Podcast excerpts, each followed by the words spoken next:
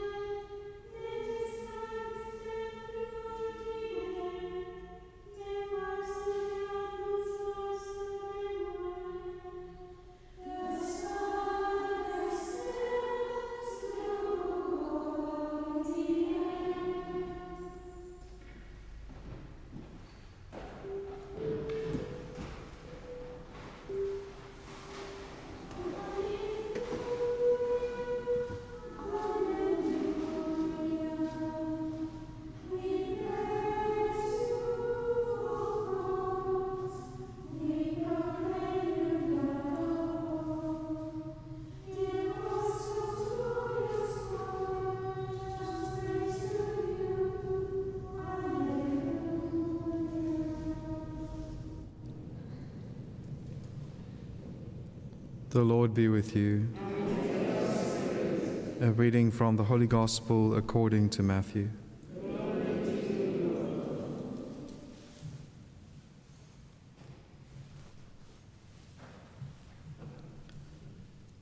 As Jesus passed, he saw a man called Matthew sitting at the tax office, and he said to him, Follow me.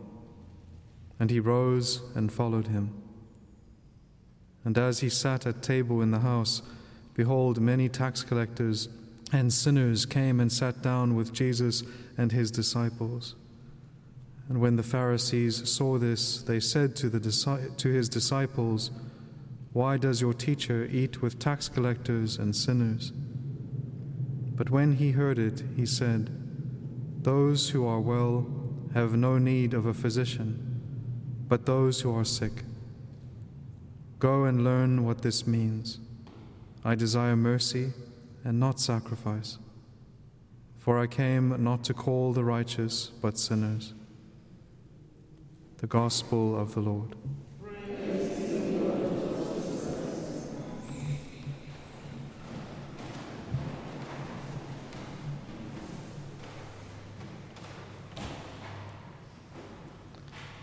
A wonderful scene from Matthew's Gospel where he recounts his own call to the Lord, where he remembers the moment. Imagine, you can imagine how it sits in his soul, this moment of remembering the Lord walking past and calling him to follow him. And his quick response has often confounded a lot of the scripture scholars as they say, well, why, why is it that he is just so quickly able, after simply having the Lord look at him and the Lord call him, the Lord only has to say, Follow me, and he leaves everything behind and he follows Jesus. And so there's many attempts, and it's interesting to read through the church fathers and the different scripture scholars as to their trying to understand, or what is it that made him so eager and so prompt in following Christ. Um, and so there's, I think it's a culmination of things. I think it's a, it's a coming together of many different things that the Lord, in His, in His perfection of timing, that the Lord strikes while the iron is truly hot. And so I think that it is on the part of the Lord, certain things that He does, but also on the part of Matthew, certain things that have happened to prepare his heart and his soul for this encounter. And so one of the commentators made an interesting note, which is he says, because this is all happening in Capernaum. And so he says that of all places in Galilee, in Capernaum is the one place that you couldn't avoid hearing about Jesus. And so the Lord has been there. He's worked many miracles, and He's done things in Capernaum that have begun to ring out, ring out in terms of uh, proclamation of all the wonders of Jesus, and these accounts are beginning to spread. And so there's no way that Matthew, especially sitting in the tax office right in the, the center of the town, would not have heard of the accounts of what Jesus was doing. And I think it is particularly what had happened just previous to this, which was the Lord raising again that lame man who was. Uh, unable to raise himself, the Lord works that miracle. But then also the Lord says to that man whom he raises, He says, Your sins are forgiven you. And I think that those words, particularly, have rung out and have sounded very deep in Matthew's soul. Matthew is a tax collector, and so of all people in the town, he is the most despised. He is the one who works for the ruling power, for Rome and he works on their behalf. The tax collectors at that time, they were of the worst of society, despised by everyone, because their, their occupation had unfortunately, and would, like that type of occupation, attract sometimes the, mo- the worst of people, right? People who are eager to manipulate, people whose hearts are more easily corrupted. And so it was a position that attracted hearts that were also easily corrupted, and hearts that would have exhorted and extorted the people from them money and extra and things, and placing upon the people uh, that extra burden of not only the taxes that were expected from the Roman rulers, but also additional taxes that they would then skim off the top for themselves.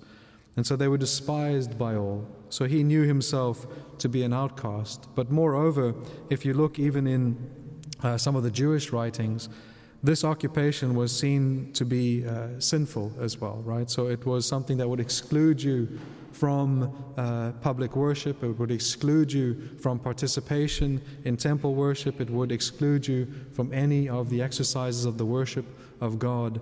And so, what you can imagine is Matthew has probably, because of all of these laws, because of his experience of when he himself encounters the Pharisees, would probably have given up of any thought of ever experiencing forgiveness. And yet, here comes this man, Jesus Christ, who proclaims the forgiveness of sins. And this has now, I, I suppose, rung in the heart of St. Matthew as he is sitting there and heard this account of the Lord who has not only healed the lame man, but also forgiven his sins. And this forgiveness of sins has built up within him a new hope, a hope that of a possibility that he can leave the life that he has led behind and that he can be restored in this man, Jesus Christ. And so when the Lord comes past, the Lord has only to look at him. And you can imagine the penetrating power of that gaze of Jesus Christ. Imagine what it was like to have the Lord look directly at you. A gaze that doesn't stop simply at the service, but a gaze that is all penetrating, able to look into the heart, and you would know it. You would know that you stand naked, literally, in your interior before the one who is looking at you. And so he knows that he is known by Jesus Christ, not only because of the place where he sits, his sin is obvious. He's sitting in the tax office, and so he cannot even hide his sin. The place in which he is reveals the sin that is within him. And so the Lord sees the location where he is sitting. He's in the tax office. He sees Matthew and looks into his heart and he knows him completely. And he says, Follow me. Unexpected words from the Lord. Unexpected words that Matthew would not maybe have thought to hear. Every time the Pharisees would have gone past, they would have treated Matthew in an even worse way than they seem to have been treating Jesus Christ. They would have despised him. In fact, they weren't even allowed to touch him. And yet, here comes Jesus this holy man that he has heard about, this one who is able to heal and to work miracles, this one who is able to forgive sins. And the Lord looks at him and says, Follow me. And so his heart, now filled with a new hope, the hope of the possibility of salvation, the hope with this possibility of forgiveness of sins, and he responds immediately. This is everything that his heart desires. And so you can see that he leaves all other things to follow the one new treasure of his heart, which is Jesus Christ himself. And so he says, He rose and followed him. I think that's a beautiful sentence in the gospel account. He rose and followed him. He is literally raised up from all the things of the earth, raised up from all the past attachments that he had in his heart, raised up from the occupation that had brought him into much sin and he follows Jesus, who is now able to deliver him from those sins. And I think it's that experience then, that looking at the fact that he is so overcome with this beauty of Jesus Christ, that then when he sits at table, when he has this banquet in his house, it is to other tax collectors and sinners that he invites to this banquet, to experience what he has experienced, that the sin is not the final say that Jesus Christ is the final judgment, that the Lord's forgiveness is something that was extended to everyone who asks for it. The only sins that are not forgiven are the sins that are not confessed. Jesus desires to have mercy. And so when the scribes and Pharisees come and they see this, they are scandalized that they are as they are scandalized with everything. Not because the Lord works contrary to God's laws, but because the Lord is working contrary to their own expectations. And so they ask the question why does your teacher eat with tax collectors and sinners? What should be a cause for rejoicing there is something that they take scandal at because they know neither the Lord nor themselves. They think that they are not sinners, and yet Scripture itself says the just man sins seven times a day. All men are sinners. All of us are sinners. And so they should rejoice that the Lord eats with sinners because then they can be included in the banquet. If the Lord had sat down with the scribes and the Pharisees, you could have said the same thing. He eats with sinners. But yet we have to acknowledge ourselves, ourselves to be sinners.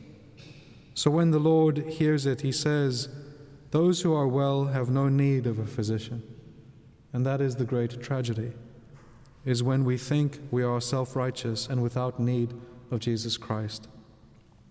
We have to know our need of Him so that we can attach ourselves to the medicine, to the physician of our souls. And He says to them, Go and learn what this means. I desire mercy and not sacrifice. If you look throughout the Old Testament, sacrifice was always what was offered on the part of mankind. Mercy was what we wanted from God. Sacrifice is offered in order to obtain mercy. So, sacrifice is what we do, mercy is what God has. And so, when the Lord here says he desires mercy and not sacrifice, what he is saying is that he desires that we are more like him that we act more in accord with His own heart. He does not desire the sacrifices for their own sake. What He desires is mercy. The Lord wants to have mercy.